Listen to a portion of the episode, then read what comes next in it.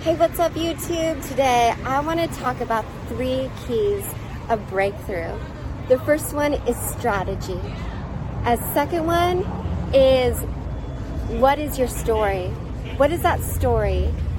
Write your story out because let me let me tell you, it is your story that help is the reason why you're either moving forward or preventing you from moving forward to seeing where you want to go. We See, here's the thing we all create the story, the story in our mind.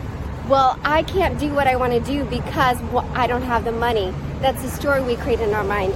I don't have the time. I don't have the talent. I don't have. And then we keep making these stories in our minds.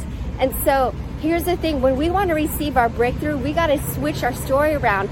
Stop believing the negative stories that's holding us back and start believing the stories that will help us move forward. Let's rewrite the story of what we believe so that we have the, the motivation to move forward. So what is the story that you're telling?